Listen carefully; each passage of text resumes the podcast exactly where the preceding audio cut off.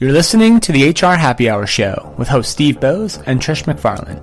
Since 2009, the HR Happy Hour Show has been bringing you thought leaders, workplace and technology experts, academics, and more to take on the most important and interesting topics impacting work, human resources, technology, and the workplace. Learn more and listen to all the show archives at www.hrhappyhour.net.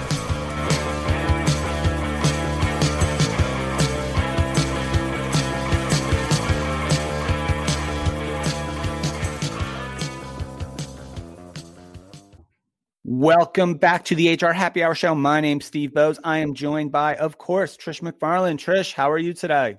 I'm good, Steve. How are you doing? I am fantastic. It is uh, a great day uh, in HR Happy Hour HQ South. A little cold, colder than I'd like, but you know, fair enough. We're under threat, Trish. This has been interesting. I, oh, I know goodness. I promised there would be no more weather updates on the show, but I was just gonna say, I've yeah, what happened? The last day we recorded together with our guest, I was under tornado watch, right? You that were. Was, that was the excitement for that morning. Today, for North Carolina, this this is almost even worse than tornado watch. We're under potential snow watch. It may snow here today, what? which is shocking. That's that's yes. Oh, that's what I'm hearing. Okay. Yeah. So, first of all, on behalf of all the listeners, I really was going to call you out about the weather thing because I thought we were finished with our weather updates. Yeah, we should. Uh, however, it seems like since you've moved, we get them more often, actually. I need a hobby or a pet or a friend or something. I need something else to talk about, probably. So, um, did you want to be a meteorologist? I feel like that's like your next, no, you know, career or something. You really are interested in weather. I want to work the carnival circuit, cooking barbecue out of the back of my truck. That's what I really. Oh, I thought you like were going to be like, you know, in the oh, forget it, sideshow. Right. No, Steve. No, falling swords or no, not really. Okay. Yeah, I have very few skills.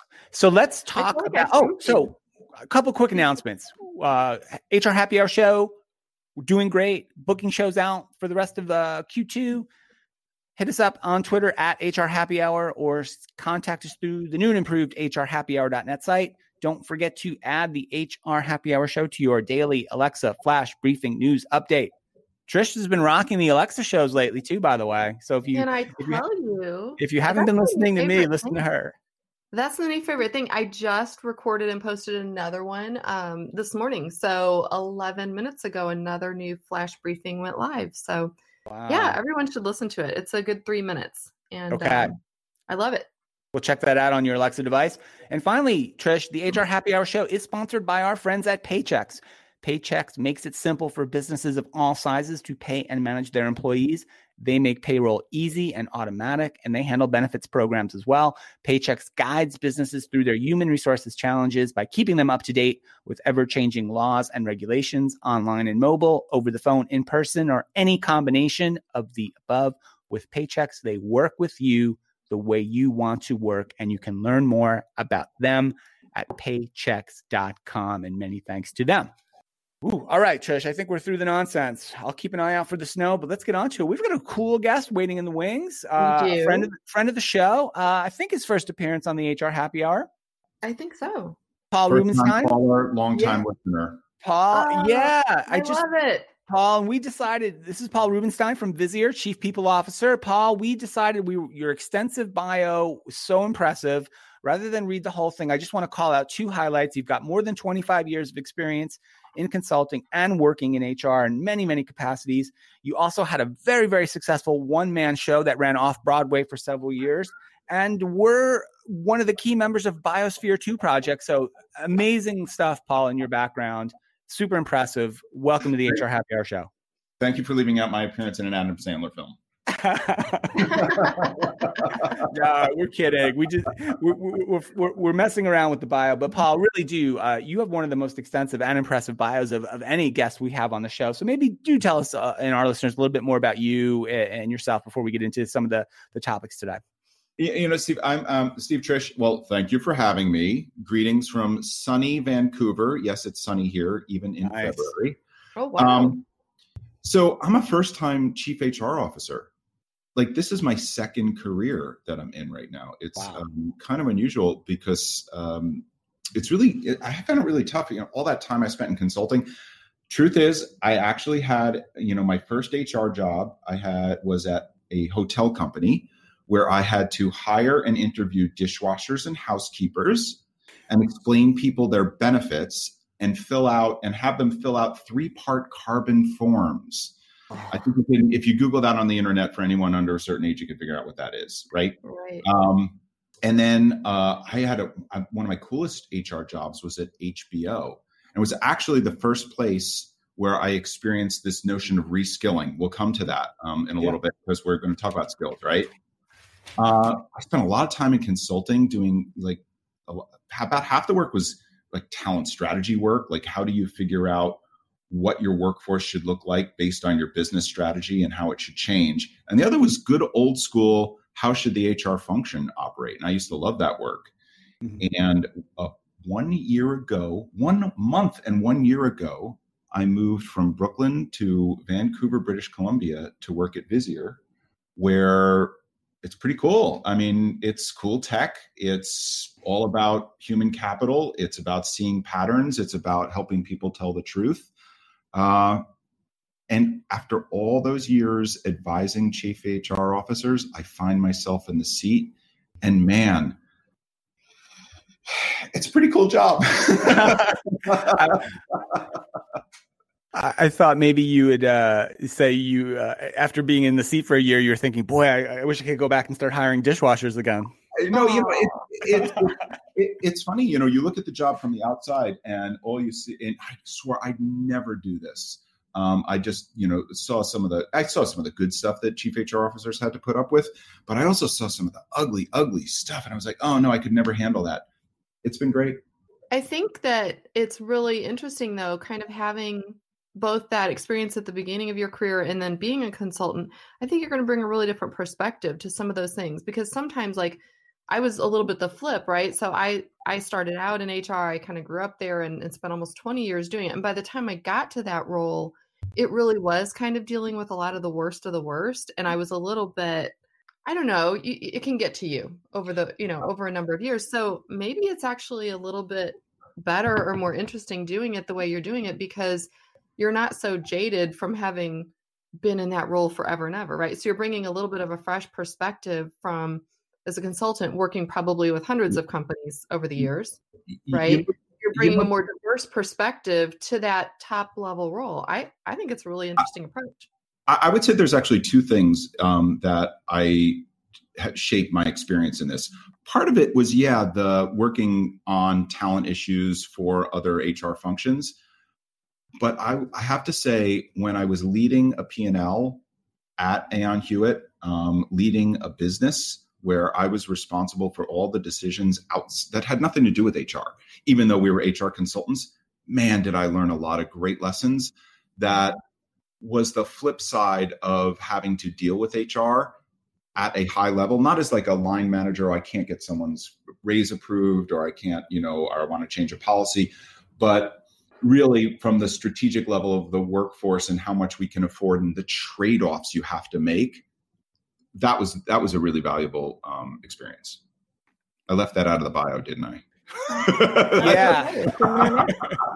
So, so i used to run part of aon hewitt's a, uh, um, a, small i mean aon hewitt at the time was huge. So i used to run um, the leadership business the assessment business a couple other things there. So it was it was cool. It was a great experience. Yeah, I believe that's kind of when I first met you, Paul. You were doing yeah. that uh, back at Aon. Yeah, that was um, that that was a really interesting time for sure. The um, so Paul, so here's what we want to talk about beyond yeah. your extensive, you know, your your your theatrical work, your ex, you know, your experience as an explorer. We can get to all those things later, but as a as a head of HR and as someone who's been in the HR business for a long time and kind of advising organizations, et cetera, like we've talked about, obviously you know the, the subject of the skills gap the inability of organizations to kind of find the people and retain the people they need and have uh, skills are evolving et cetera et cetera. That's a huge topic in the business. It's a huge topic in hr it's a big topic in hr tech. We'll be talking about it this fall at hr tech extensively. And there's a real connection here or a link to some a more fundamental kind of idea which is workforce planning. And i thought we would start by talking about that just workforce planning sort of a little bit in general kind of where it's at and maybe why it's maybe why it's not always worked and, and, and supplied organizations with the insight that they need in order to try to meet the gaps that they have uh, in their capabilities. So maybe we'll start there. So, uh, you know, go back early days HR. Uh, did you ever see one of those workforce plans 20 years ago? Because I used to have to produce them. And it would be um, green bar or printed out uh, in a binder and it would sit on someone's shelf. Here is our workforce plan for the next three years. Nobody really looked yeah. at it because the decisions you were making were so quick. You were only hiring, uh, you know, most of the hiring uh, that people do, unless you're opening a new call center or opening a new geography or something. Most of it is like, what? How do I fill the job in front of me? In the middle of that, you're not looking at your workforce binder that's collect, collecting dust. Um, and you know, technology helped, Excel helped. Uh, and the workforce plans, but they were still they were still long range workforce plans, most of them, and they were a lot about headcount. Yeah. Uh, if you think about the currency for val- you know in mergers and acquisitions, you know back in the day, and the way a lot of companies are measured by the uh, management consulting firms, you go in and you do a spans and layers analysis, right? How many people? How should I benchmark? How many people I need in a production function, et cetera? So headcount is a huge it was it was what workforce planning is about. But headcount doesn't tell the story of cost. Not every headcount number is equal.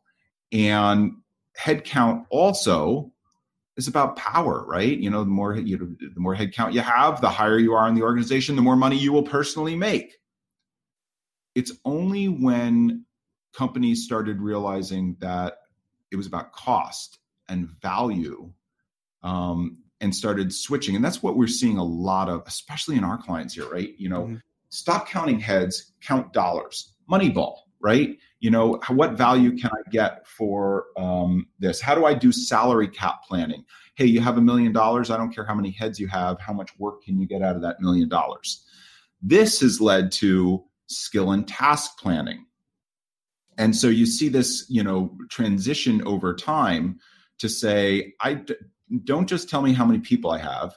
Tell me how much they cost and what are the alternatives, and tell me what their component capabilities are matched against the tasks, not the jobs, because jobs are starting to get deconstructed, but match, matched against the tasks. That's a very different sort of chain than people are used to.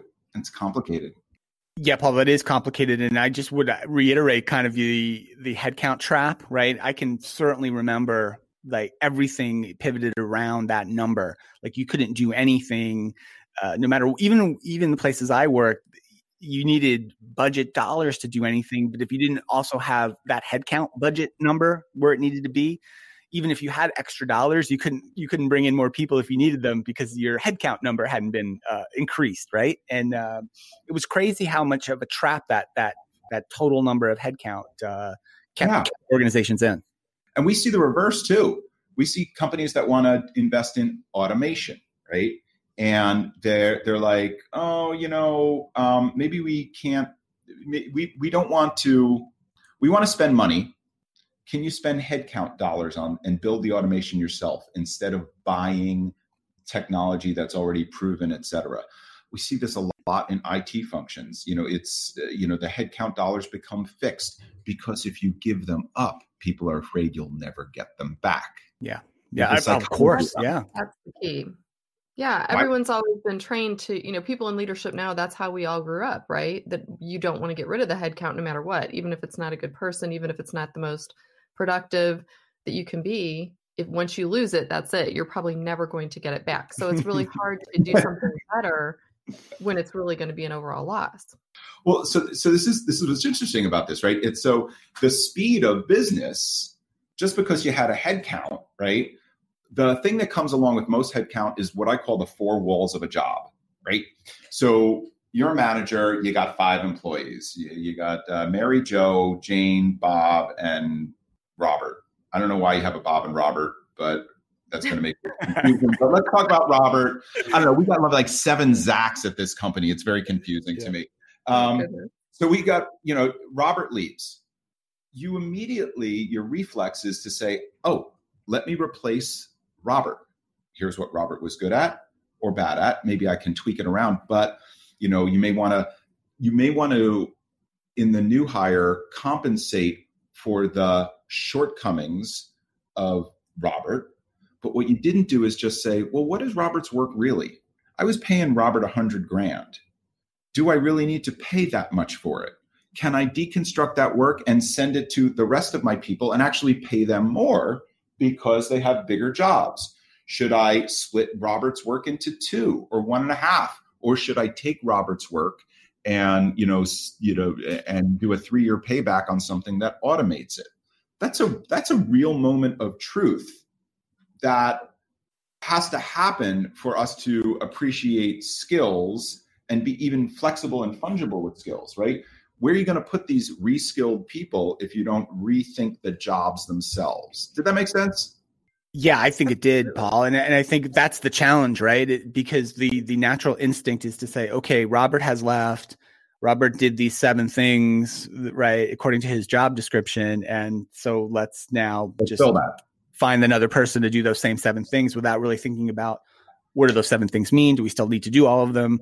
Can we do them differently? Can other people do some of them? Will these seven things be needed six months from now? Right? And, and do we need?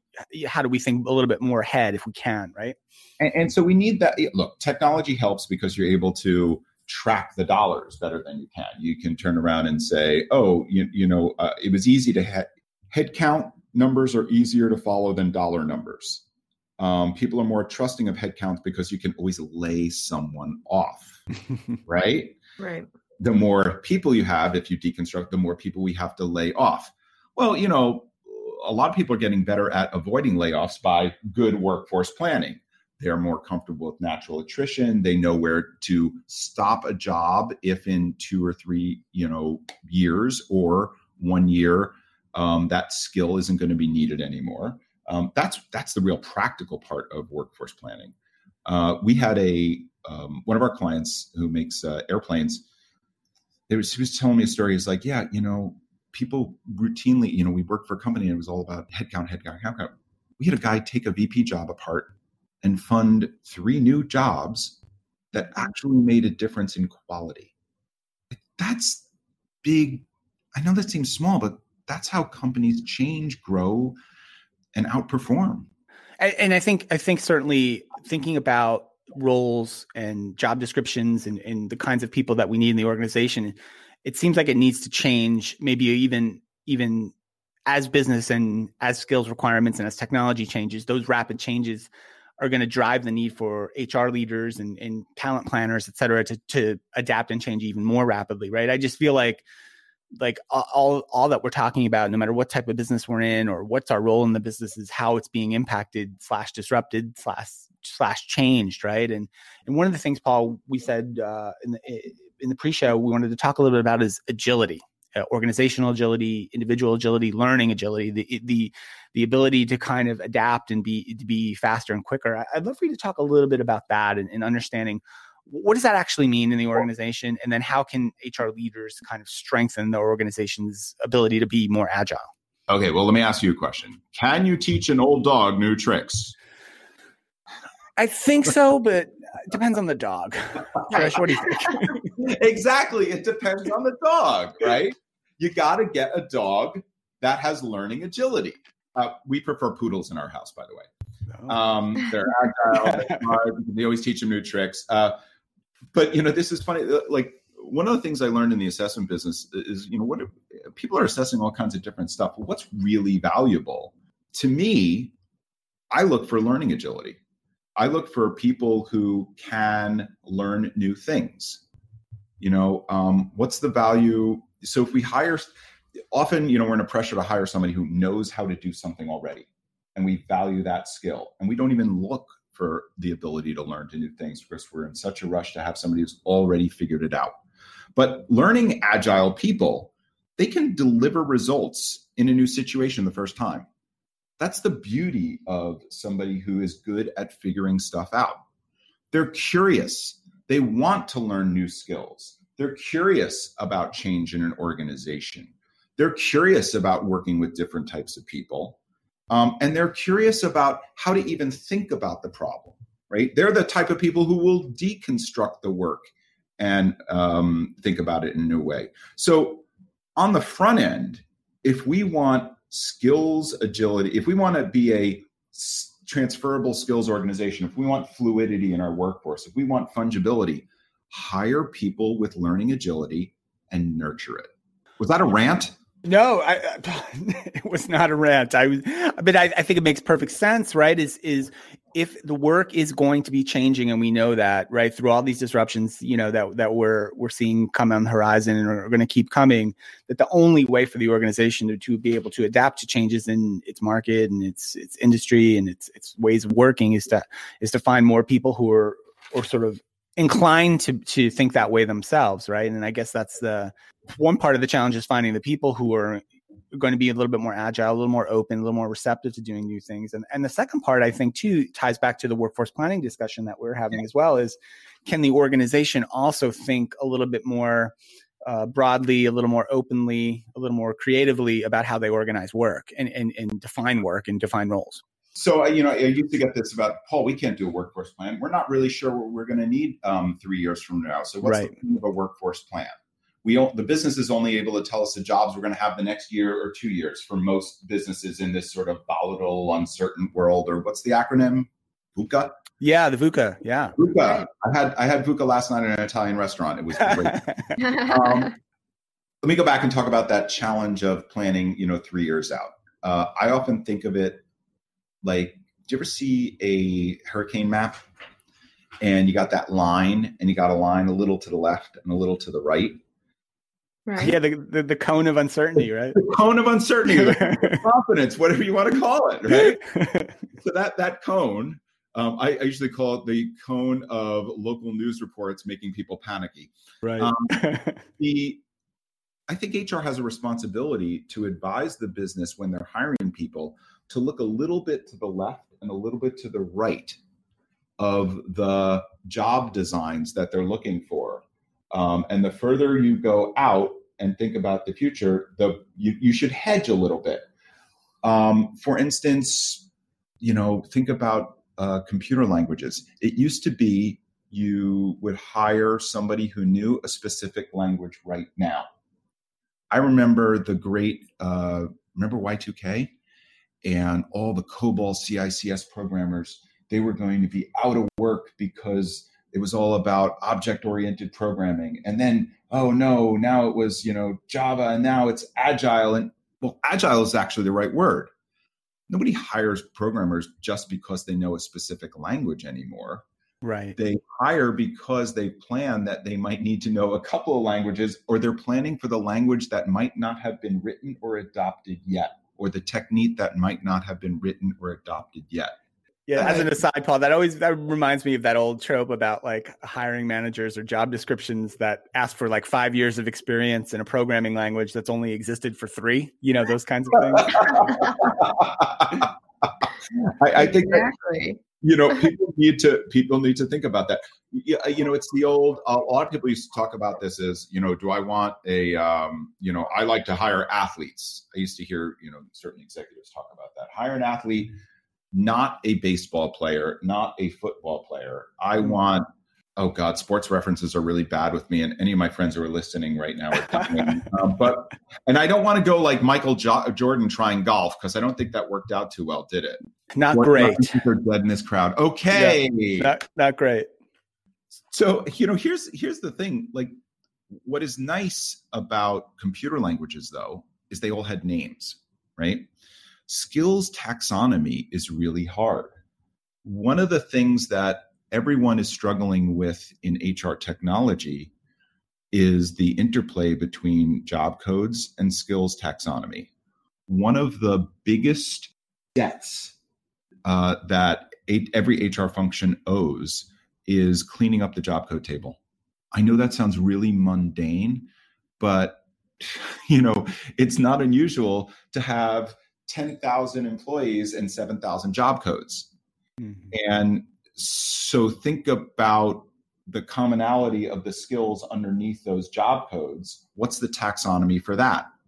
Look at ONET. Did you ever, you know, uh, um, scroll through that and all the different jobs are in there? And that's pretty good. That's pretty clean. That has a the right level of granularity and specificity.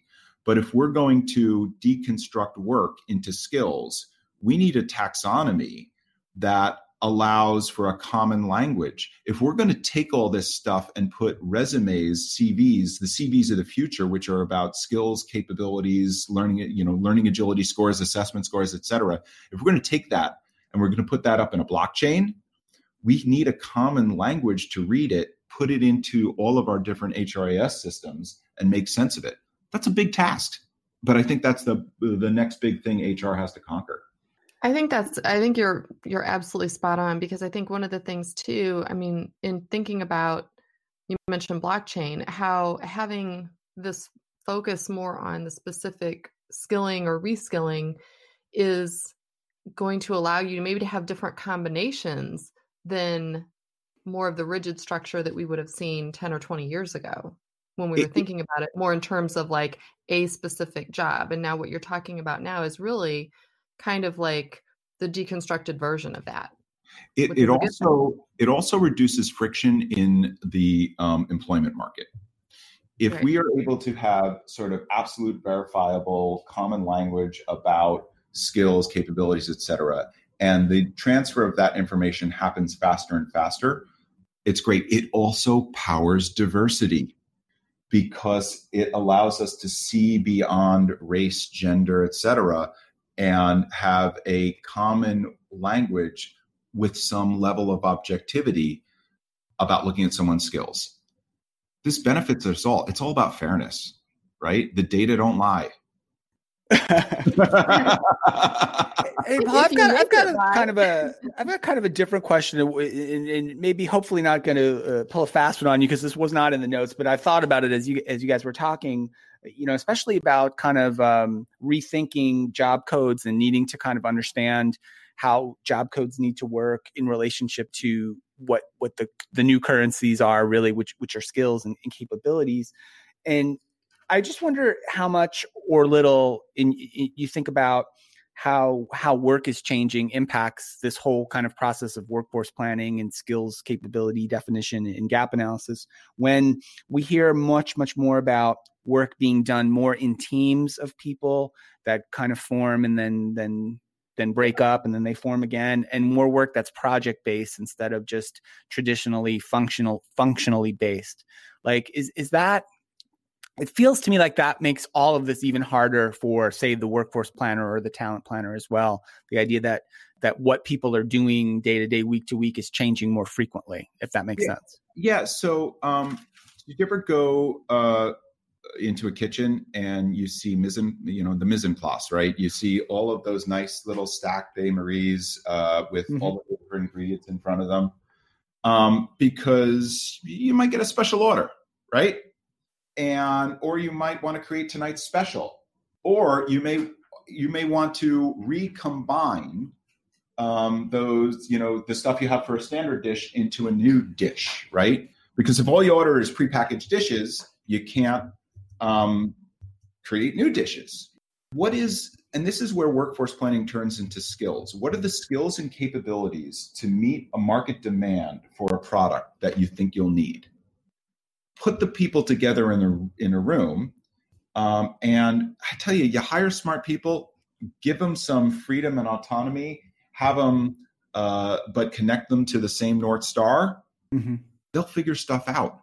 So I don't know. Do you hire jobs? Do you hire teams? Um, we recently hired a whole team at Visier.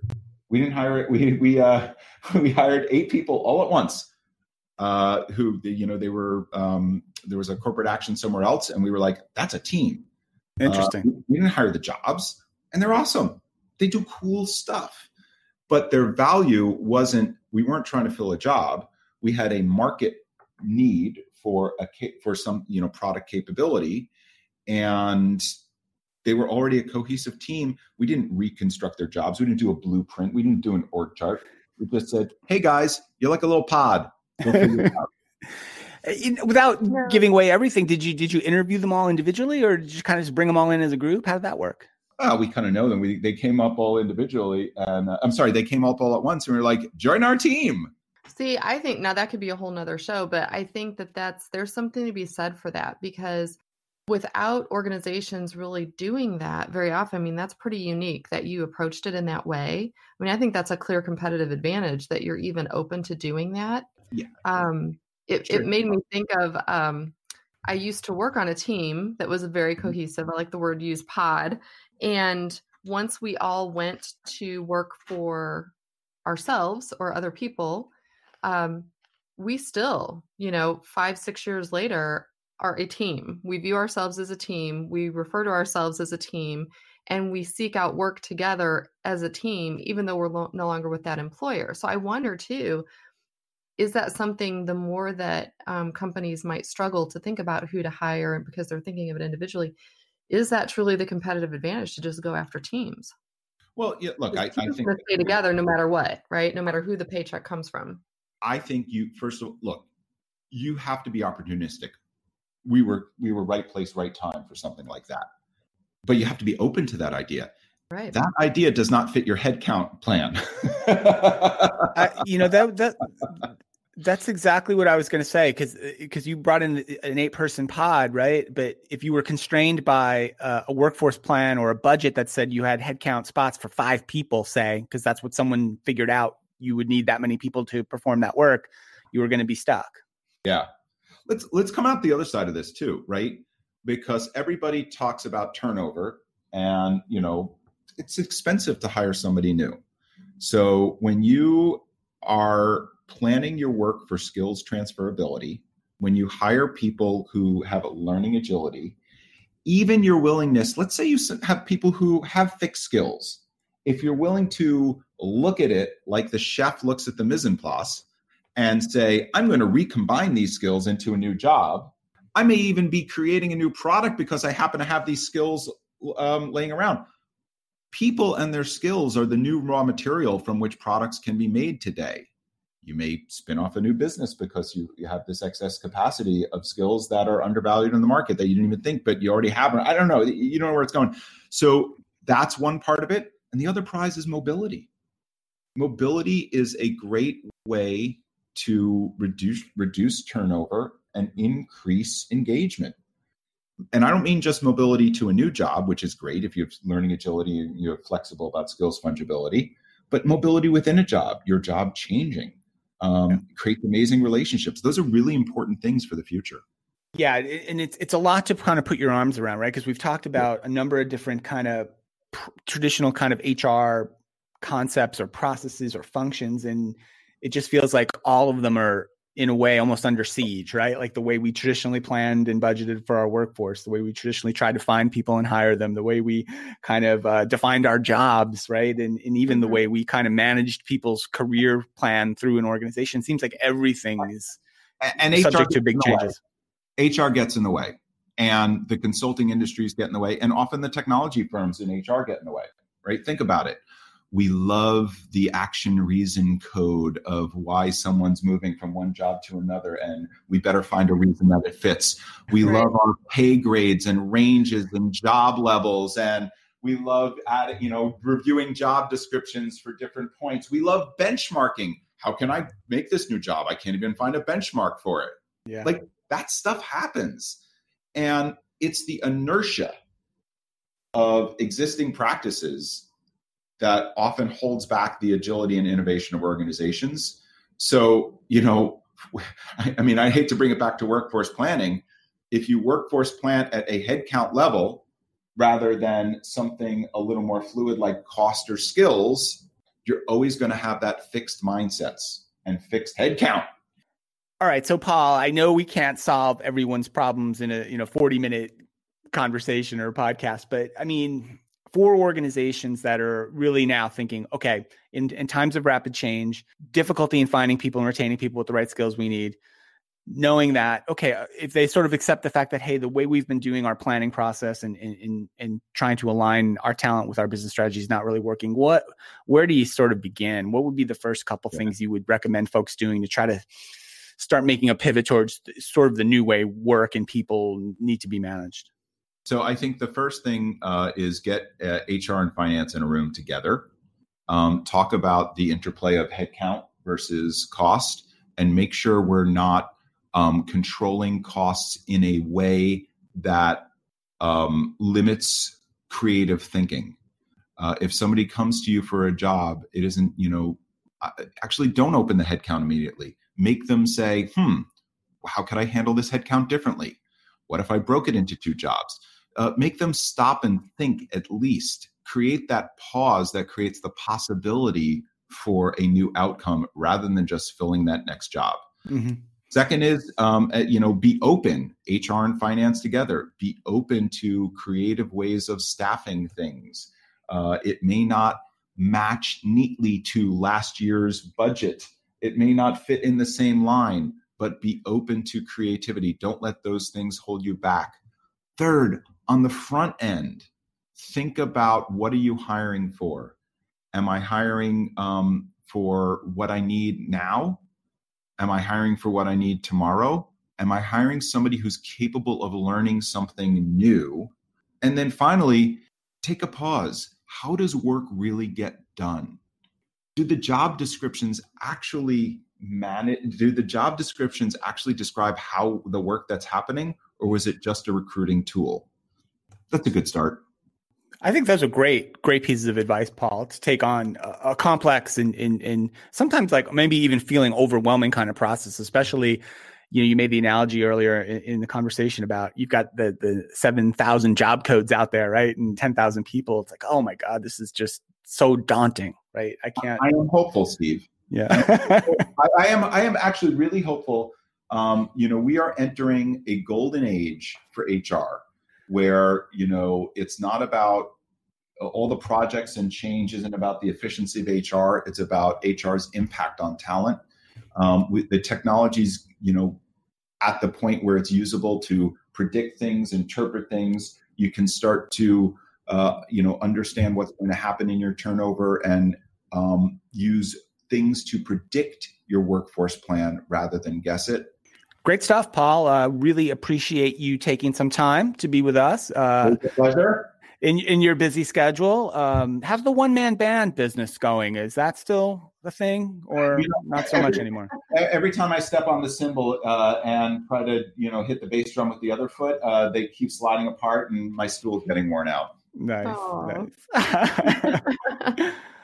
Oh, again, thanks so much, Paul. Great conversation. Really great topic. I'm glad we were able to spend a little bit of time on it. We, um, you can learn more about what's going on over at Visier, of course, at visier.com slash clarity. They've got a lot of great content out there, a lot of great insights, uh, research based stuff, just really good, good stuff that uh, Paul and the team over at Visier get out there. So thanks to Paul and to them for that.